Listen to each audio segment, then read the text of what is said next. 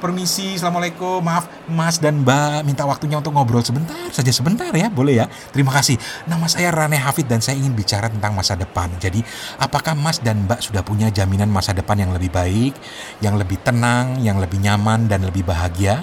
Tentu kita semua mau, dan saya mau mengajak mas dan mbak untuk menjadi downline di M L M yang saya ikuti.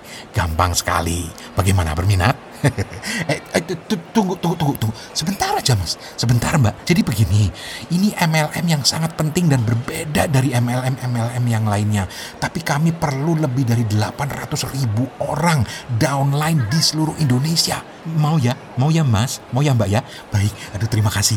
Kita akan dengarkan langsung ini dari member senior kami, founder M L M kami ya. Ini adalah anggota Diamond kami yang akan menjelaskan untuk masa depan kita bersama. Mari, mari, mari, mari.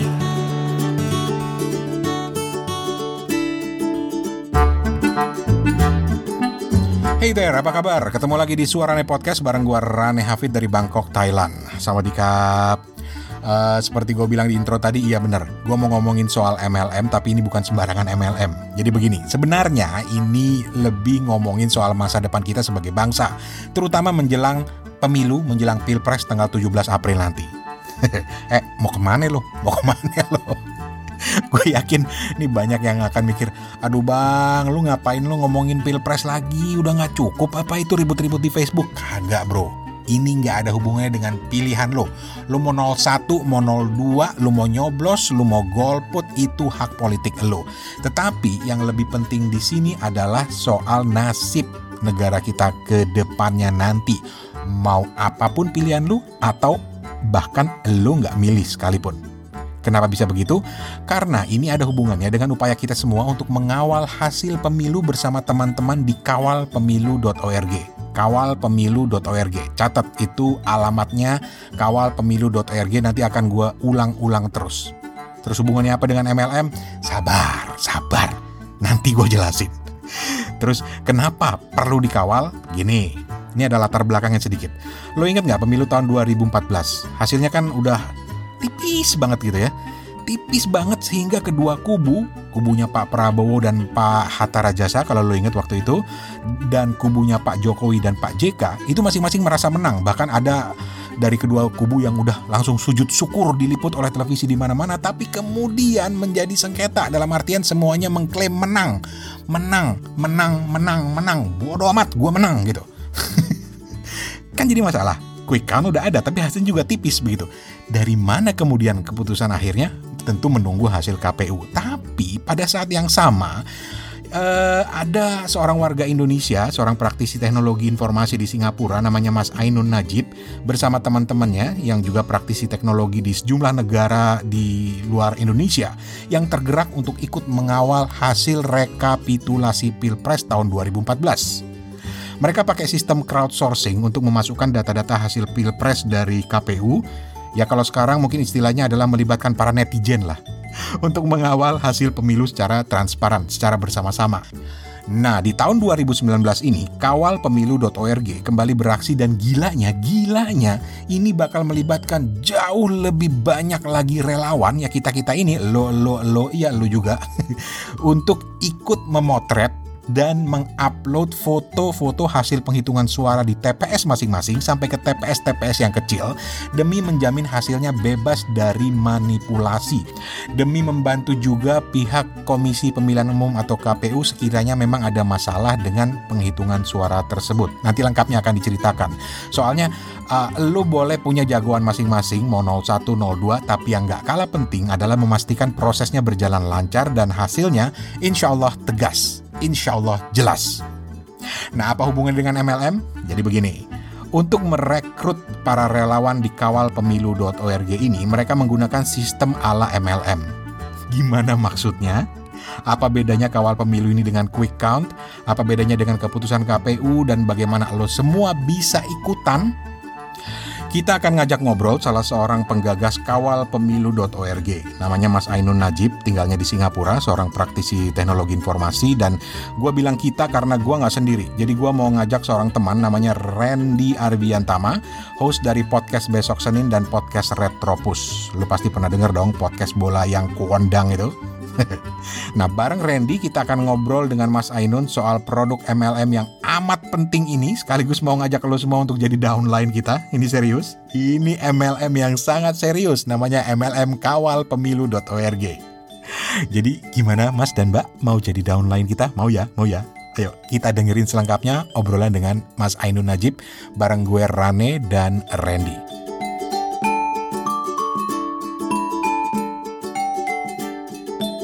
Kita akan mulai dari cerita singkat dululah. Apa itu sebenarnya kawal pemilu buat yang uh, belum paham? Apakah ini berkaitan dengan calon tertentu misalnya gitu, karena pasti banyak yang nanya begitu kan, ini maksudnya apa nih, ada apa ini? Iya, karena sekarang banget. Semua dikait-kaitan dengan hal-hal kayak semua, gitu you're either with us or against us gitu, nggak ada yang di tengah-tengah gitu. Exactly.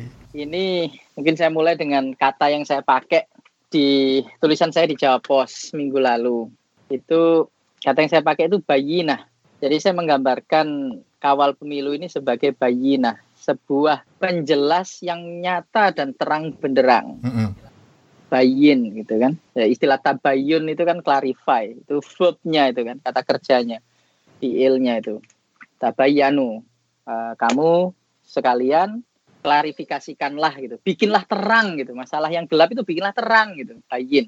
Yang membikin terang itu ya bayinah. Jadi kawal pemilu ini sederhana sekali, kita ingin menunjukkan kepada publik hasil pemilu yang sebenarnya itu bagaimana sih gitu. Hmm. Dengan cara yang publik itu tidak ragu, karena itu sangat terang benderang gitu. Karena itu sangat bayin, sangat bayinah gitu. Tidak bisa ditolak lagi kecuali memang maunya menolak gitu kan. Hmm. Hmm. Nah, gimana caranya supaya hasil pemilu itu bisa terang benderang? Ya harus terbuka, harus transparan, dan harus ada mekanisme koreksi. Jadi siapapun yang merasa, hei ini salah, misalnya gitu ya, akan bisa menunjukkan yang benar apa. Dan kemudian ada mekanisme koreksi, kalau ternyata memang salah, dibenarkan. Seperti itu. Nyong Ceo, aku potong dulu sebentar. Silahkan. Kalau ada yang kemudian bilang, loh ini kayak quick count gitu loh, sama nggak sih Mas? Atau kayak exit poll kali ya, exit poll ya? Iya, itu salah satu miskonsepsi yang banyak terjadi ya. Jadi kalau exit poll itu kan survei, bukan hasil beneran di lapangan ya. Iya, itu bener. Exit poll. Kalau quick count itu hasil beneran tapi cuman sampling. Jadi misalnya dari lima ratus ribu T P S se-Indonesia yang diambil cuman dua ribu misalnya. Mm-hmm. Nah itu quick count. Jadi hasil beneran dari lapangan tapi cuman sampling, cuman sedikit sekali sampelnya. Nah kawal pemilu itu real count. Jadi kita ingin menunjukkan secara lengkap semua hasil pemilu dari setiap T P S dipaparkan secara nanar dan secara jelas di mata publik gitu. Publik bisa ngelihat masuk provinsi Jawa Timur, masuk lagi Kabupaten Gresik, masuk lagi Kecamatan Balongpanggang, masuk lagi Desa Klotok. Nah, itu desa saya. Terus masuk lagi T P S nomor berapa di Desa Klotok. Terus dilihat hasilnya. Jelas, terlihat jelas gitu. Dan itu bisa dilakukan untuk semua ratusan ribu T P S yang ada di Indonesia. Seperti itu, level uh, keterbukaan dan transparansi yang kita sediakan. Detail datanya seperti itu yang yang kita sediakan. Dan di dua ribu empat belas sudah terbukti kita bisa melakukan itu bermodalkan hasil resmi scan. Hasil scan resmi, hasil tiap T P S itu scan-nya dipublikasikan oleh K P U. Jadi kita waktu itu tinggal download aja dari websitenya K P U, download terus kemudian kita masukkan angkanya satu persatu, empat ratus tujuh puluh delapan ribu T P S waktu itu. Dan kita cukup dengan tujuh ratus relawan selesai dalam tiga sampai empat hari. tiga sampai empat hari selesai, ditambah dua hari bikin sistemnya, ditambah satu hari kagetnya. satu hari kagetnya maksudnya kan kita nggak ada rencana itu sebetulnya, nggak ada planning mau bikin kamu atau apa. Tapi kita terkejut malam malam setelah pemungutan suara dua ribu empat belas itu, kok dua-duanya mengaku menang. Repot kan? Atau satu keliru gitu ya. Hmm. Tapi yang dikhawatirkan bukan soal bohong atau keliru, yang dikhawatirkan adalah publik mengira, publik bingung gitu. Dan publik oh, iya. tidak tahu siapa yang sebetulnya menang, dan akhirnya bisa potensi konflik atau potensi uh, mendendam gak berkesudahan gitu ya. kalau tidak diberikan bayinah gitu, tidak diberikan kejelasan. Tidak dijelaskan. Sebetulnya sebetulnya kita ini jalan atau putus sih gitu. Jadi perlu kejelasan gitu kan. Okay. Kalau enggak ke bawah-bawah kan, sampai udah berumah tangga pun masih ke bawah-bawah penasarannya gitu kan. Nah, kita enggak mau bangsa Indonesia itu secara masif semua dibikin penasaran gitu. Lah, lah, kemudian nanti bedanya sama K P U apa, Mas? Apakah lebih nah, cepat? Jadi begini, uh, kita ingin menunjukkan sebagai apa namanya ya, pihak independen memberikan data pembanding. Hmm. Gitu. Kalau istilah resminya itu konon parallel vote tabulation, P V T, parallel vote tabulation. Uh, kita memberikan data pembanding yang memperkuat data K P U kalau K P U-nya itu lurus ya. Dan yang mana kita kita juga percaya K P U kita profesional ya. Hmm. Terbukti dua ribu empat belas juga begitu. Atau kalau naudzubillah gitu misalnya K P U-nya tidak lurus seperti yang terjadi di Filipina tahun sembilan belas delapan puluh enam, hmm.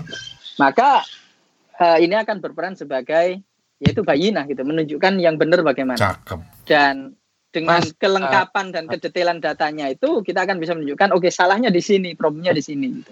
Itu kan jumlah T P S kan banyak banget ya. Terus berarti kan butuh banyak uh, volunteer atau relawan. Ini relawannya tuh dapatnya dari mana ya, Mas? Nah, ini yang seru nih. Dan inilah yang saya perlu bantuannya teman-teman yang mendengarkan ini semua. Betul sekali. Mantap. Jadi kalau dua ribu empat belas waktu itu tugas kita lumayan ringan. Tetap berat tapi nggak seberat dua ribu sembilan belas. dua ribu empat belas itu scan-nya sudah ada. Jadi sudah ada empat ratus tujuh puluh delapan ribu scan hasil dari tiap T P S yang resmi. Salinannya itu sudah ada scan. Berarti kita cuma soal tambah-tambahan aja kan, kita kerahkan orang untuk masukin angka, baca scan, masukin angka, baca scan, masukin angka seperti itu. Sampai selesai empat ratus tujuh puluh ribu. Nah itu makanya cukup tujuh ratus orang saja. Tapi kali ini dua ribu sembilan belas, kita perlu mengambil foto dari setiap T P S. Kita tidak bisa mengandalkan uh, scan, hasil scan lagi. Kita harus mengambil foto dari tiap T P S. Dan saya rasa sudah banyak sekali pihak yang menyerukan hal yang sama ya, hal yang serupa, baik pihak dari kedua pasangan calon maupun dari para partai juga gitu, serta eh, Bawaslu dan sebagainya itu sudah menyarankan untuk mengambil foto gitu, dan publik diperbolehkan mengambil foto. Itu salah satu keputusan di K P U ya, hmm, hmm. publik diperbolehkan mengambil foto, dan bahkan nanti setiap T P S diwajibkan memasang salinan hasilnya di kelurahan uh, keesokan harinya. Jadi itu foto hasil penghitungan di setiap T P S ya? Betul, itu yang kita perlukan sekarang dua ribu sembilan belas. Nah itu perlu dicatat itu, karena takutnya nanti ada orang T P S yang ngelarang motret gitu kan? Iya iya bisa, jadi kayak gitu ya? Nah, jadi petugas T P S dilarang melarang, nah, repot, jawaban negatif. Dilarang melarang gitu sebetulnya, petugas T P S itu dilarang melarang. Uh, harus membolehkan publik untuk memfoto. Ya, cuman mungkin teknisnya kayak ya nggak boleh masuk ke area, jadi mungkin jarak jauh gitu ya. Mm-hmm. Ya semoga aja tetap tetap bisa kebaca ya, karena gede-gede kan harusnya angkanya. Nah, pertanyaannya tadi, uh, pertanyaannya Kang Randy tadi, siapa relawannya kan? Yeah. Nah, inilah kita mengajak seluruh warga negara Indonesia, gitu, seluruh bangsa Indonesia, ayo. Kita awasi sendiri, kita pantau sendiri, kita kawal sendiri pemilu kita ini bersama-sama. Dan kita perlukan delapan ratus sembilan ribu relawan ya, delapan ratus sembilan ribu foto. Karena kita punya delapan ratus sembilan ribu T P S Indonesia. Betul. Untuk dua ribu sembilan belas ini. Hampir dua kali lipat dari yang lalu. Nah, tidak mungkin kalau kita tidak mengajak terbuka seluruh masyarakat Indonesia, nggak peduli kamu itu pilih nol satu, nol dua, nol tiga, nol nol. Kita nggak nggak nggak peduli, pokoknya kamu bisa foto, kamu bisa upload ke upload dot kawal pemilu dot org. Nah itu sudah uh, menjadi bagian dari relawan kita. Seperti itu, Om. Jadi siapanya adalah seluruh warga Indonesia kita undang. Kalau undang mekanismenya gimana, Kang? Mekanismenya mantap. Saya pribadi mengandalkan sistem getok tular. Oh, mengandalkan okay. mengandalkan sistem ala-ala M L M gitu. Jadi kalau secara teorinya kan itu exponential growth ya. Jadi misalnya saya dapetin sepuluh orang teman saya mau ikut, terus tiap dari mereka saya mintain tolong ajakin temennya dong, terus masing-masing mereka ajakin sepuluh orang lagi, terus kemudian masing-masing dari sepuluh orang temennya temen itu ngajakin temennya lagi sepuluh orang gitu. Itu kan udah sepuluh kali sepuluh kali sepuluh kali sepuluh gitu kan, dan seterusnya. Nah, kalau sepuluh kali sepuluh kali sepuluh kali sepuluh, enam kali aja udah satu juta kan. Iya. Yeah. Harapannya seperti itu, getok tular seperti itu. Dan itu yang sekarang kita sedang lakukan, uh, mulai dari saya sendiri. Jadi saya ngajak teman-teman saya, teman-teman Facebook saya, teman-teman WhatsApp grup saya gitu. Ayo gabung yuk gitu. Terus saya kasih link referral. Link referral yang kalau diklik itu langsung buka websitenya Kawalpemilu. Itu Anda diundang Ainun Najib gitu. Kalau Anda kenal dia dan percaya sama dia, silakan terima undangan ini gitu kan. Jadi terima dia jadi mm-hmm. downline saya. Oke. Okay. Nah, yang menerima oh, ini beneran M L M ini. Oh iya M L M. Tapi ini M L M yang berfaedah. Jadi M L M yang lain mungkin nggak tahu ya. Gak dapat, tapi nggak dapat yang... kapal pesiar nggak ya? Tapi dapat tenaga. Ini ya. Berfaedahnya membela bangsa dan negara ini, kita nggak nggak dapat nggak dapat duit ya. Atau apa ya M L M-nya ya. Ya jadi member get member gitu. Nah link referral saya orang klik accept. Habis gitu dia kemudian bisa buka menu rekrut teman. Okay. Ada menu rekrut teman. Nah di situ ada link referralnya dia. Link referralnya dia yang dia bisa sebarkan di Facebook, WhatsApp, atau Japri, ngajak temannya lagi gitu. Nah itu yang kita harapkan uh, terus berlanjut ketok tular gitu. Nanti temannya ngajak lagi, temannya ngajak lagi, temannya ngajak lagi seperti itu. Nah posisi saat ini, uh-huh, ini saya coba uh-huh. cek di sistem ya. Posisi saat ini ada dua ribu tiga ratus tujuh puluh tujuh. dua ribu tiga ratus tujuh puluh tujuh oh. yang terdaftar dalam M L M ini. Yang login saja tapi tidak termasuk jaringan M L M biasanya dua kali lipatnya. Jadi mungkin sekitar uh, empat ribu sampai lima ribu sekarang. Tapi ini yang masuk di M L M-nya dua ribu tiga ratus tujuh puluh tujuh. Nah, ini alhamdulillah saya memonitor sejak empat hari yang lalu ya. Empat malam yang lalu, jam segini, sekitar jam seginian ini, jam delapan, jam delapan, jam sembilan W I B ya. Itu uh, empat malam yang lalu itu persis seribu, persis seribu uh, angkanya gitu. Makanya saya ingat-ingat, angkanya pas tembus angka seribu itu jam sembilan W I B uh, empat hari yang lalu, tanggal dua puluh tiga berarti ya. Hmm. Nah, kalau, kalau kita hitung ya, ya, nah itu dua puluh empat persen day on day growth-nya. Oh, iya. Jadi growth rate-nya dua puluh empat persen, uh, dua puluh empat persen dari hari ke hari. Jadi hari pertama ke hari kedua naik dua puluh empat persen, hari kedua ketiga naik dua puluh empat persen kayak gitu. Ya. Sampai empat hari berturut-turut ini. Nah insya Allah kalau angka ini bertahan terus, kalau angka dua puluh empat persen ini bertahan terus, day on day dua puluh empat persen, maka di hari H, di hari H itu berarti satu koma dua empat pangkat dua puluh lima itu dua ratus enam belas ribu orang. dua ratus enam belas ribu orang. Okay. Di hari H. Di nah, hari jadi, uh, jadi ini uh, ini sesuai target lah. Sejauh ini sesuai target. Tapi kita perlu delapan ratus ribu kan ya? Yeah. Kita perlunya delapan ratus ribu. Kalau dua ratus ribu saja masih jauh dari target. Jadi sebetulnya growth rate yang ideal itu tiga puluh satu persen. Kalau saya hitung tiga puluh satu persen, tiga puluh satu koma tiga satu pangkat dua puluh lima itu delapan ratus lima puluh empat. Jadi delapan ratus lima puluh empat ribu kalau growth-nya tiga puluh satu persen. Nah inilah yang saya perlu bantuannya teman-teman semua yang mendengarkan ini untuk hmm. ayo bergabung ke upload dot kawalpemilu dot org itu. Uh, kalau tidak punya link referral bisa ke Facebook page kami lalu klik sign up, itu otomatis menjadi referralnya akun Kawal Pemilu. Nah, ketika Anda sudah punya referral akun, berarti Anda bisa ngajak teman-teman yang lain uh, menjadi downline Anda gitu. Oke. Okay. Nah, itu kita kita perlu tiap hari harus tumbuh tiga puluh satu persen soalnya untuk bisa mencapai target di hari H delapan ratus ribu orang. Nah, kan gampangannya ngomong berarti kan tiap tiga orang dapat satu orang per hari gitu kan. Atau yeah. tiap satu orang, tiap satu orang per orang itu tiap tiga hari dapat satu orang gitu. Yeah. Jadi intinya perlu bantuan semuanya yang sudah masuk jaringan ini dan yang belum untuk ikut menyebarkan, masuk jaringan dan ikut menyebarkan, ngajak teman-temannya bergabung ke M L M yang berfaedah ini. Randy, ini makanya nih teman-teman yang lagi dengerin Retropus Podcast Besok Senin atau di Suarane Podcast, ayo jadi downline. Nanti kita pasang jadi downline ya. Kita kita ya, pasang. Paling gampang ya, paling e, gampang iya. Buka Facebook page-nya Kawal Pemilu dua ribu sembilan belas. Lalu sign up, kan ada button sign up gitu. Ya, itu paling gampang itu. Uh, mas, kalau misalkan ada yang nanya, ini beneran memang pergerakan yang baik atau cuma bisa jadi kan ini phishing link gitu, atau uh, ini ngambil data kita aja gitu kan, orang-orang kan sekarang takutnya kayak gitu tuh. Kita oh, kita bisa yeah. Kalau Kawal Pemilu itu emang beneran uh, website yang ada gitu, itu gimana tuh ya? Ya, tentu ini poin paling pentingnya adalah kita punya kredibilitas. Kita udah melakukan ini dua ribu empat belas gitu.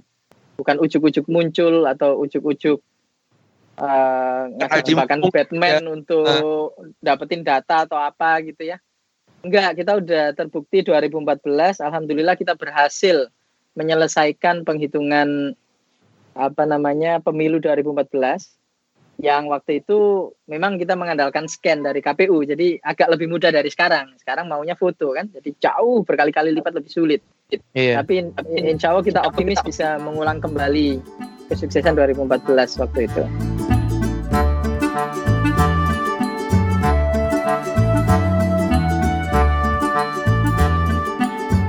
Oke, jadi intinya adalah kita mau ngajak sebanyak mungkin teman-teman untuk jadi downline-nya Mas Ainun, downline-nya Randy, downline-nya Rane. Asik. Untuk kemudian bareng-bareng nanti upload. Nah, sekarang pertanyaan yang paling penting adalah, karena kadang-kadang kalau begini nih harus kita jelasin secara detail. Mm-mm. Aku udah daftar, aku udah jadi downline-nya Randy misalnya. Terus harus ngapain? Apa yang harus aku kerjakan di hari H? Oh, sebelum hari H justru yang lebih penting. Walah, oke. Okay. Sebelum hari H itu Anda harus menyebarkan lagi linknya. Referral eh, Anda. Oh, oh. Anda harus menjaring, Uh, mem- meluaskan jaringan itu, membangun downline. Karena yaitu kita perlu delapan ratus sembilan ribu uh, sebelum hari H ya, harus bisa tercapai. Nah itu itu nomor satu paling penting. Dan kalau misalnya yang yang bisa Anda lakukan cuman itu aja, itu udah sangat cukup. Jadi misalnya, aduh aku nggak bisa nanti ngambil foto di T P S, aku mau jalan-jalan ke Bali ya, habis nyoblos aku langsung terbang. Atau aduh nggak bisa, aku nggak bisa nungguin ada urusan apa gitu, atau malas ah gitu misalnya gitu, nggak apa-apa, it's okay, tapi mohon bantuannya untuk masuk jaringan referral dan menyebarkan lagi. Menyebarkan. Karena mungkin Anda nggak bisa, tapi dengan Anda menyebarkan ternyata nyampe ke lima orang yang bisa. Nah kan itu udah luar biasa sekali itu, udah lima kali lipat gitu ya. Nah daripada tidak sama sekali. Nah, namun seandainya Anda bisa melakukan lebih dari sekedar menyebarkan referral Anda gitu, membangun jaringan downline, maka di hari H ikuti hashtag pantau foto upload. Hashtag pantau foto upload. Jadi pantau penghitungan suaranya, pastikan penghitungan suaranya berjalan jujur, adil, terbuka ya, dihitung. Terus kemudian setelah selesai itu hitungannya, fotolah hasilnya. Di foto yang besar itu yang masih ada garis-garisnya itu. Di foto jebret. Sudah foto, nah mungkin pulang dulu nyari wifi biasa. Kita maklum kalau fakir bandwidth, kita maklum ya. Atau nyari uh, kafe terdekat untuk nyari wifi gratisan gitu. Silahkan gitu. Jadi foto dulu simpen di H P, lalu kemudian cari wifi, buka upload dot kawal pemilu dot org, upload dot kawal pemilu dot org. Lalu cari T P S-nya, nah, cari provinsinya mana, kabupatennya atau kota mana, kecamatan mana, kelurahan desa mana, T P S nomor berapa tadi. Terus pencet upload foto, masukkan foto yang sudah disimpan di H P tadi, dan kemudian upload. Nah, dan mungkin nah, Anda ngambil fotonya banyak. Dan ini ini yang kita kita galakkan juga, kalau sudah ngambil foto, sekalian aja ngambil foto yang lain gitu. Jadi bukan pengawasnya, bukan foto orangnya ya, foto hasilnya. Jangan, jangan modus juga kan. Jadi foto hasilnya mungkin hasil pilpres, oke. Terus kemudian foto yang halaman sebelum hasil pilpres itu ada halaman berapa orang yang datang mencoblos, itu angkanya ada di halaman sebelumnya. Kemudian foto juga hasil D P R, partai satu, partai dua, partai tiga sampai partai dua puluh. Itu kan foto jebret jebret jebret jebret jebret foto semua. Terus kalau misalnya apa namanya bisa foto juga yang D P R eh, D P D, yang D P R D satu foto juga, yang D P R D dua foto juga. Pokoknya yang bisa difoto-foto aja hasilnya. Soal upload kan urusan belakangan, foto dulu. Soalnya habis itu setelah semua selesai itu mereka itu hasilnya akan disalin, akan direkap ya, terus masuk kotak itu. Jadi hmm. begitu masuk kotak ya udah nggak bisa difoto lagi kan, udah masuk kotak disegel. Hmm. Nah sementara ya salinan, oke okay, salinan kalau petugasnya memang uh, jujur dan adil, salinan sama dengan plano. Tapi kan belum tentu gitu. Nah ini termasuk yang harus kita kawal karena itu penting. Memfoto yang hasil aslinya yang sebelum jadi salinan. Oke. Okay. Tapi kalau misalnya nggak berhasil dapetin hasil hasilnya, oh, udah terlanjur ditutup, udah terlanjur masuk box, ya wes adanya apa? Adanya salinan. Nah salinan ini yang wajib dipajang. Kalau salinan wajib dipajang, nggak masuk box. Nah ya udah foto salinan, udah nggak apa-apa foto salinan. Adanya itu gitu. Tapi terus berharap mudah-mudahan hasilnya tidak diselewengkan tadi oleh petugas uh, atau siapapun yang di T P S itu. Iya iya. Karena ya. Salinan tuh bisa di rubah-rubahan. Ya. Betul, dan kadang-kala juga innocent mistake ya, honest mistake ya, itu typo. Jadi kayak mau nulis seratus tiga puluh kok ya satunya kelewat, adanya tiga puluh gitu. Hmm. Itu terjadi juga dan kita waktu dua ribu empat belas juga menemukan yang seperti itu. Memang memang salah, memang salah tulis gitu dan itu kita laporkan ke K P U, terus kemudian dikoreksi dan seterusnya. Nah, itu pentingnya kenapa foto hasil uh, yang masih ada garis-garisnya itu istilahnya plano ya. Foto C satu plano yaitu pentingnya. Oke. Okay. Jadi tidak terjadi kecurangan dari plano ke rekap. Nah, itu hmm. tidak terjadi itu. Uh, ini ya, apa namanya? Mas Ainun lagi di Singapura ya, Mas? Betul. Saya memang uh, udah lima belas tahun di sini. Yang yang menariknya adalah yang yang membuat inisiasi ini adalah orang yang tinggal di luar negeri itu ini ya cukup menarik banget gitu. Ya, karena kita terpanggil ya, terutama dua ribu empat belas waktu itu kalau kita ingat kembali. Kok bisa dua-duanya ngaku menang ini gimana? Ini negara mau dibikin bentrok atau gimana ini? Uh, ya, jadi kita terpanggil, terketuk untuk ayo kita cegah bangsa ini dari chaos gitu ya. Kita cegah bangsa ini. Kita khawatir, saya ngelihat dari jauh kan khawatir sekali. Aduh, di sana tempat lahir beta ya. Ya. Mas, jadi tadi kan udah ya. Jadi uh, cari downline dulu sampai seterusnya, pokoknya cari sebanyak mungkin downline. Yeah. Kemudian mekanismenya udah dikasih tahu tadi. Jadi pada saat selesai nyoblos, tunggu penghitungan, nanti di T P S tuh ada yang namanya formulir C satu dipajang di situ. Yeah. Usahakan foto aslinya. Kalau nggak ada ya salinannya gitu kan ya. Yeah. Terus upload ke alamat websitenya upload dot kawal pemilu dot org. Itu satu-satunya cara ya, nggak ada cara lain ya. Betul, akhirnya ke situ. Cuman kalau misalnya ada yang kreatif, uh, wah saya nggak nggak punya akun Facebook, uh, atau wah saya punya keluarga pada gaptek nggak punya Facebook, keluarga di kampung. Kampung. Gitu. Ya udah, uh, mungkin keluarganya atau temennya nggak mau pakai Facebook itu, nggak punya akun Facebook itu, foto aja. Terus dikumpulin ke Anda, terus Anda yang upload. Gitu. Hmm. Jadi misalnya mau jadi pengepul gitu kan, pengepul, ayo, ayo, ayo. Satu kali upload, satu kali, satu orang itu boleh banyak T P S? Betul, boleh. Boleh di banyak T P S. Oke. Okay. Orang yang uh, orang yang sama orang... boleh di banyak T P S. Apalagi kalau uh, misalnya di perkampungan yang padat ya, biasanya T P S-nya kan sebelahan gitu kan. Ya udah tinggal uh, melipir dikit gitu kan, geser dikit. Ya, foto lagi, foto lagi, foto lagi. Jadi kumpulin fotonya dulu, upload urusan belakangan, nyari wifi aja biar nggak ya. Pakai bandwidth kan. Hmm. Ya kelihatan nama T P S-nya, eh nomor T P S-nya berapa, di mana, terus sama jumlah eh, suaranya gitu ya.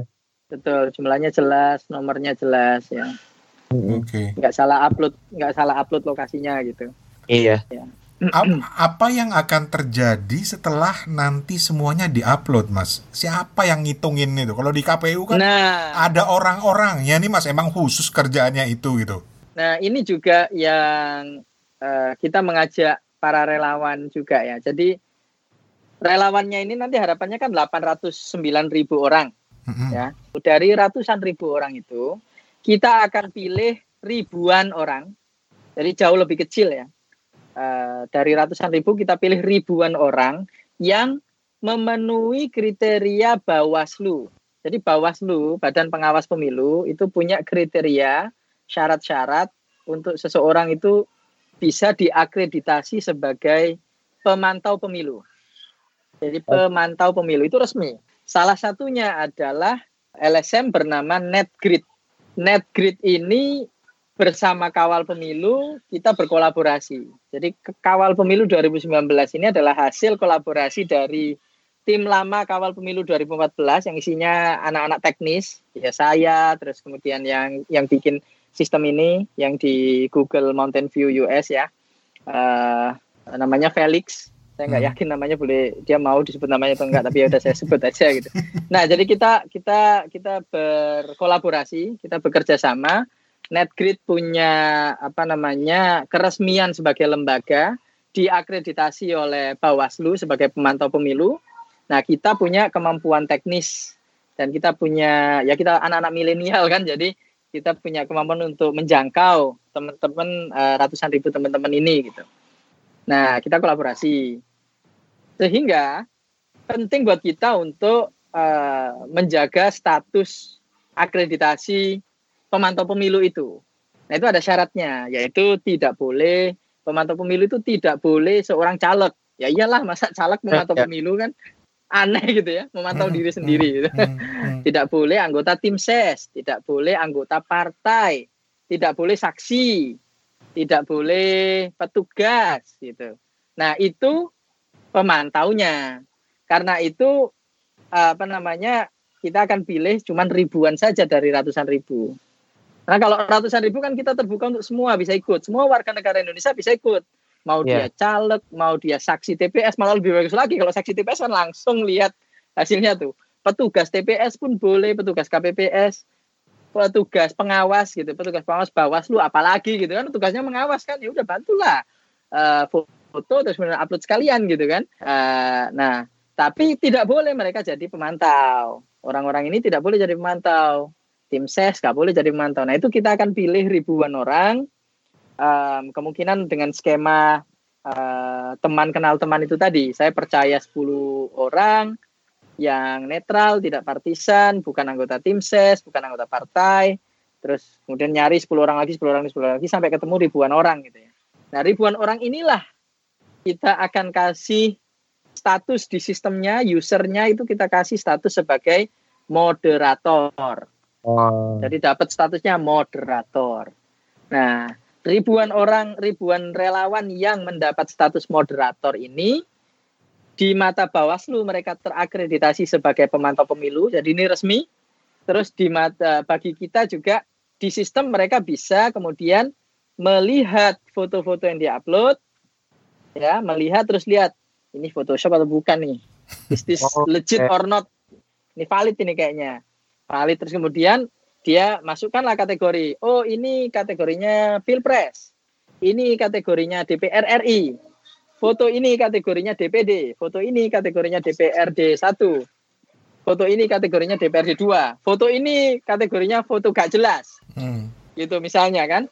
Nah, terus masuk dalam sistem, tek tek tek tek tek, lalu dia uh, pilih juga di situ, ini halaman berapa? Oh halaman satu, oh berarti isinya angka jumlah pemilih.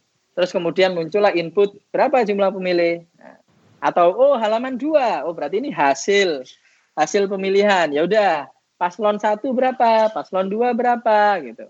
Terus kemudian oh ini D P R R I halaman dua, hmm. halaman dua hmm. uh, lembar satu dua titik satu gitu. Oh ini berarti partai nomor satu, apa partai nomor satu ya? Ya, pokoknya itu.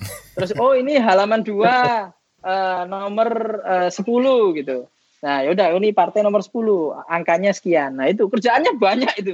Kira-kira ya namanya orang kepo ya Mas, kalau udah pemilu nggak sabaran gitu ya. Nanti kira-kira hasilnya kalau belajar dari pengalaman dua ribu empat belas tuh berapa lama, berapa cepat bisa mendapatkannya? Atau memang cepat bukan tujuannya? Cepat itu juga tujuannya, karena kita ingin apa namanya membuat masyarakat tenang ya. Kan bayinah, menyodorkan bayinah kan tujuan akhirnya agar bangsa Indonesia tidak pecah, tidak gelisah, tidak resah, uh, dan jelas gitu, karena ada bayinah gitu. Um, nah kita kita pengen itu terjadi secepatnya, jadi tidak tidak sampai terjadi kebingungan atau tidak sampai terjadi mengklaim satu sama lain, saling mengklaim menang gitu ya. Nah kita ingin itu terjadi cepat juga. Kalau belajar dari dua ribu empat belas, waktu itu selesai dalam tiga sampai empat hari saja oleh ratusan orang ya.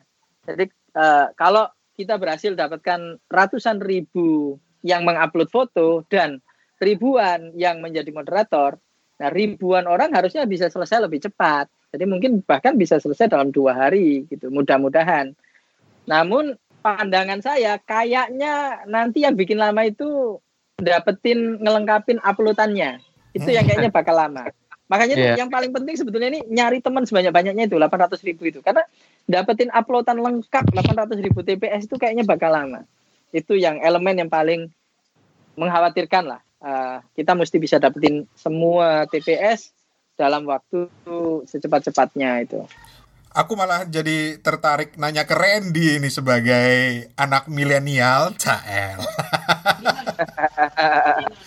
Ren, menurut lu kira-kira gimana ya Ren cara narik anak-anak muda umur-umuran teman-teman lu itu untuk mau terlibat hal-hal kayak gini gitu loh, untuk untuk ikut mengawal pemilu ini, Ren? Uh, sebenarnya sih, gue juga gue juga agak bingung mendeskripsikan apa itu milenial sebenarnya, karena kan uh, kalau kalau cuma umur aja nggak kurang sih sebenarnya. Hmm. Umur kayak gue di Jakarta dan umur kayak gue di daerah kan juga beda gitu. Tapi menurut gue adalah uh, M L M ini tuh harus apa ya, harus lebih sering digaungkan sih, karena Gua, gua tuh baru tahu kawal pemilu aja uh, beberapa hari lalu ketika Bang Rane ngabarin gitu. Mm-hmm. Jadi mungkin kita memang harus lebih sering untuk ngomongin ini sih, kayak ngomongin kalau ini pemilu pemilu ini bukan bukan cuma tentang memilihnya nih, tapi juga menghitungnya dan menghitungnya dengan benar gitu, karena mm-hmm. benar benar benar kata apa namanya Mas Ainun tadi, dua ribu empat belas gue inget kok di dua tempat itu dua-duanya sujud syukur gitu ketika apa namanya mereka mereka merasa menang gitu. Uh, jadi mungkin kayaknya harus harus dibikin hype gitu ya, karena anak-anak muda tuh biasanya kan suka sesuatu yang hype, yang keren gitu, bahwa wah ini keren nih gue sebagai seorang warga negara gitu ya. Iya, kayak kalau gue nggak ikutan gue ketinggalan nih gitu, apa namanya, kita kita memang harus lebih sering untuk mm-hmm. uh, ngomongin ini di sosial media gitu. Mantap. Oke, okay. Pertanyaan terakhir mungkin nanti kalau Randy ada yang mau ditanyakan monggo, tapi dari saya terakhir gini. Ini mungkin lebih kepada pengalaman pribadi Mas Ainun ya.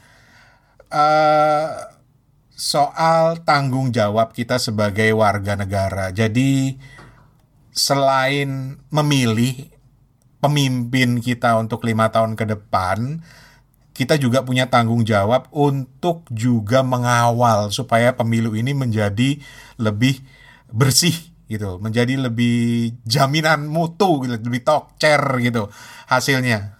Nah, kalau kalau menurut yeah. Mas Ainun sendiri, seberapa pentingkah uh, partisipasi dari teman-teman kita ini, bukan hanya sekedar untuk nyoblos tok, itu aja lagi masalah kan, karena banyak yang menyarankan nggak usah nyoblos lah, golput aja gitu. Kalau kalau kalau menurut Anda gimana Mas Ainun? Super duper penting. Apalagi begini, kalaupun misalnya kita tarik ke kepentingan kita sendiri ya sebagai anak-anak muda, kita kan sebetulnya pengen tenang aja lah, nggak usah ribut.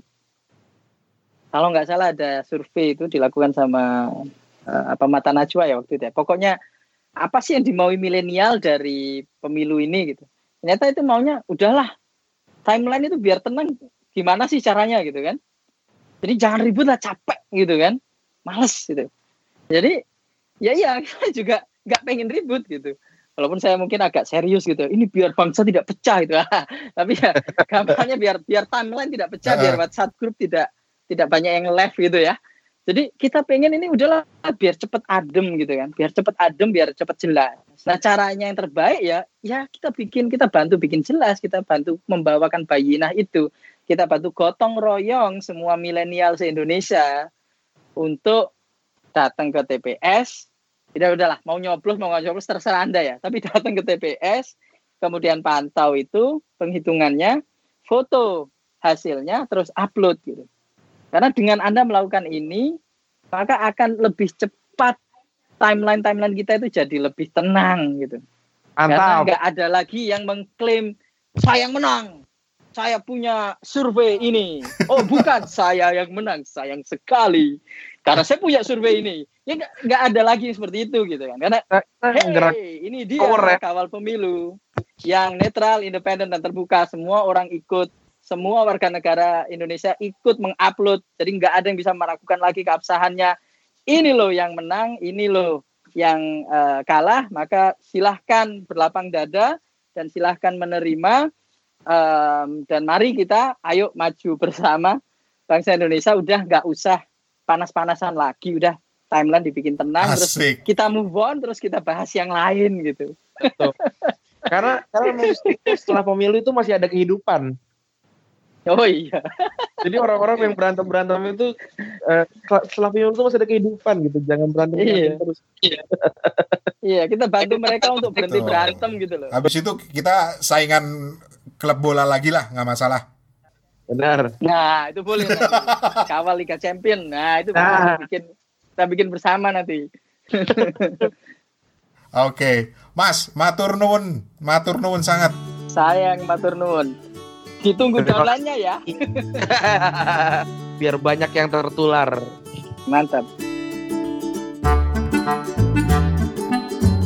Gimana menurut lu, Ren?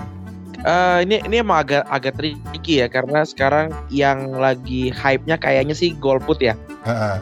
Uh, uh, k- kalau menurut gue sih, untuk mengawal pemilu itu tadi benar banget kata Mas Ainun adalah uh, kita menawarkan ke, ke teman-teman ke teman-teman yang, uh, yang yang main sosial media lah, entah itu milenial atau di atasnya atau di bawahnya, uh, itu untuk segera menghapus ini nih apa keributan-keributan ini dengan cara apa? Dengan cara uh, udah apa mencari kejelasan hmm. uh, siapa yang menang nih gitu. Kalau udah itu kan bakal lebih bakal lebih cepat redanya gitu. Kalau kalau dua ribu empat belas gue ingat banget itu berantemnya lama banget karena K P U kan juga berbulan-bulan ya. Hmm. Terus juga itu ada eh, apa namanya banding ke Mahkamah Konstitusi juga ya ber, berbulan-bulan juga gitu. Cukup lama jadi tapi kalau kalau sekarang ini udah ada dan juga ini kita pakai pakai people's power gitu, orang-orang langsung turun sendiri eh, apa namanya dia dia yang upload eh, dia juga yang yang meng, yang mengawal sih gue yakin bakalan lebih cepat reda dan itu gue gue juga cukup optimis itu juga bisa bisa ngebeli para millennials ini untuk kawal pemilu tadi. Apalagi gue yakin si para millennials ini yang meskipun kita suka diceng-cengin generasi malas lah apa segala macam, tapi kita tuh e, karena kita, kita sudah terpapar sama sosial media lebih dulu bahkan dibandingin sama orang tua orang tua kita, gue yakin e, itu juga buat kita lebih banyak apa ya, lebih banyak e, sumber untuk milih. Ini, ini bener gak sih kalau gue uh, gak nyoblos gitu, ini bener gak sih uh, kalau misalkan gue menyerahkan nyoblos ini ke orang lain gitu, bukan gue. Apakah apakah uh, golput, gue, gue juga gak bisa bilang golput itu salah ya, karena hmm. golput ada sebuah pilihan politik gitu sebenarnya. Yep. Uh, yang, yang, yang, yang salah kan sebenarnya kan kok negara gak bisa gak bisa nyediain pemimpin yang, yang layak untuk dipilih sebenarnya gitu kan ya. Uh, harusnya gitu kan, jangan nyalain pemilihnya gitu sebenarnya. Tapi kalau menurut gue, uh, cobalah uh, pastikan nih millennials ini uh, adalah pemilih pertama ya. Gue aja baru pemilih kedua nih gitu. Uh, Serius lo kedua, bukan ketiga? Kedua. Nah, oh.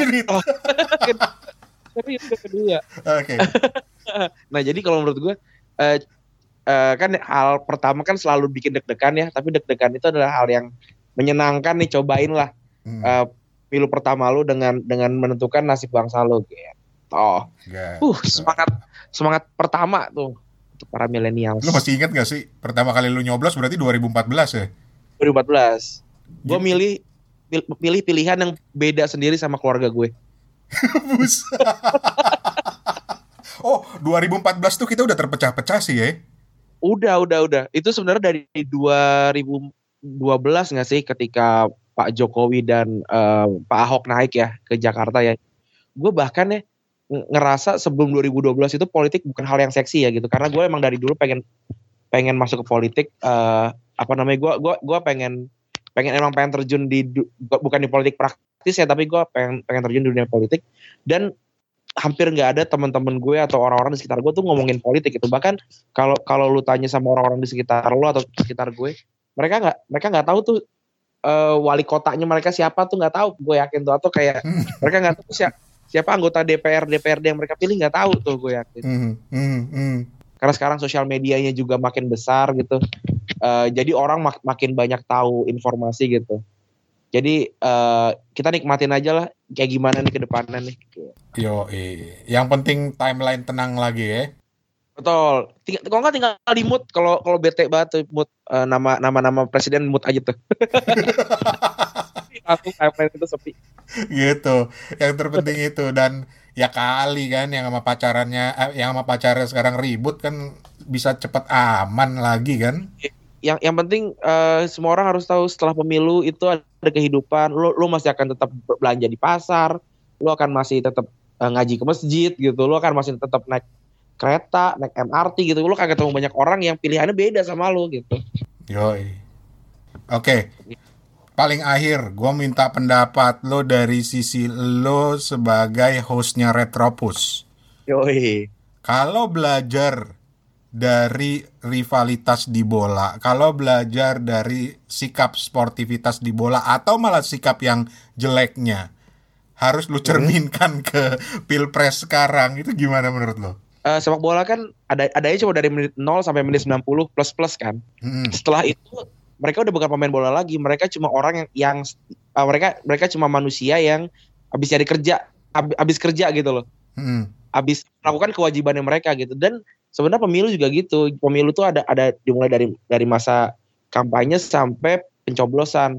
Setelah itu ya udah kita kita udah jadi manusia, jadi orang Indonesia lagi yang sudah sudah menyelesaikan tugasnya gitu. Jadi udah nggak usah dibawa-bawa lagi tuh rivalitasnya kan. Setelah itu kan ada ada pertandingan lain kan, ada pertandingan lain sepak bola gitu. Dan juga ada pertandingan lain di negara ini yang yang harus kita lawan. Korupsi, terorisme, terus apa namanya rasisme segala macam, itu tuh kita harus harus udahlah ninggalin ninggalin pertarungan uh, politik ini, ninggalin pertarungan pilpres pilpresan ini untuk uh, untuk bersama-sama gabung uh, melawan pertandingan selanjutnya nih gitu kalau buat gue. Yoi, betul, mantap lo, gila lo. Oke, okay, jadi sekali lagi selain ayolah ikutan nyoblos, kalaupun nggak nyoblos ya tetap hargai mereka, sikap mereka, pendapat mereka. Tapi seperti kata Mas Ainun tadi juga, ayo dong ikut ngawal. Iya, harus di, harus dikawal gitu, karena ini ini bukan tugasnya K P U doang, ini tugasnya kita semua gitu.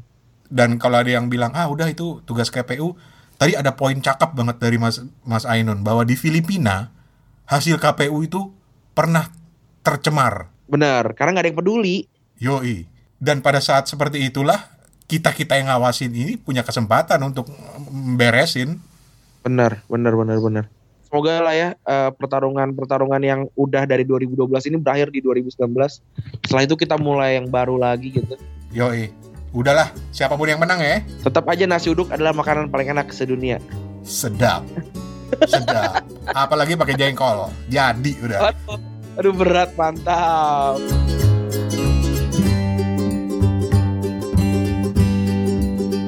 So, sekali lagi kawan-kawan, ayolah terserah deh. Lo mau nyoblos nol satu atau nol dua atau malah nggak nyoblos sekalian, ya itu hak politik lo sebagai warga negara. Tapi karena ini menyangkut masa depan kita bareng-bareng, baik untuk lo yang nyoblos maupun yang nggak nyoblos sekalipun, ya yuk kita bantu sama-sama untuk ngawal hasil pemilu. Lo yang belum daftar bisa langsung ke kawal pemilu dot org, kawal pemilu dot org, atau ke facebook dot com garis miring kawal pemilu dot org. Atau mau yang lebih gampang lagi, lo jadi downline gue aja untuk ikut ngawal pemilu. Uh, di show notes podcast ini atau juga di website gue di suarane dot org nanti gue kasih linknya, bisa lo klik di situ. Atau mau yang lebih gampang lagi, coba ketik ini di browser lo, bit dot l y bit.ly garis miring Suarane Kawal Pemilu, Suarane Kawal Pemilu, semuanya huruf kecil. Lu klik aja di situ, terus nanti lu akan dibawa ke satu website, lu diminta login dan ikuti petunjuk selanjutnya. Nah, nanti sehabis lu nyoblos tanggal tujuh belas April, atau kalau lu nggak nyoblos juga nggak apa-apa, tetapi sehabis proses pencoblosan, tongkrongin hasilnya di T P S lo masing-masing. Karena nanti di situ bakal dipajang hasil penghitungan di T P S lo, dan itu akan ditulis di atas lembar yang namanya formulir C satu yang akan dipajang untuk umum nantinya, seperti cerita Mas Ainun tadi. Foto hasilnya dengan handphone lo, usahakan jelas, terus upload di upload dot kawal pemilu dot org. Jadi untuk menguploadnya ada di upload dot kawal pemilu dot org.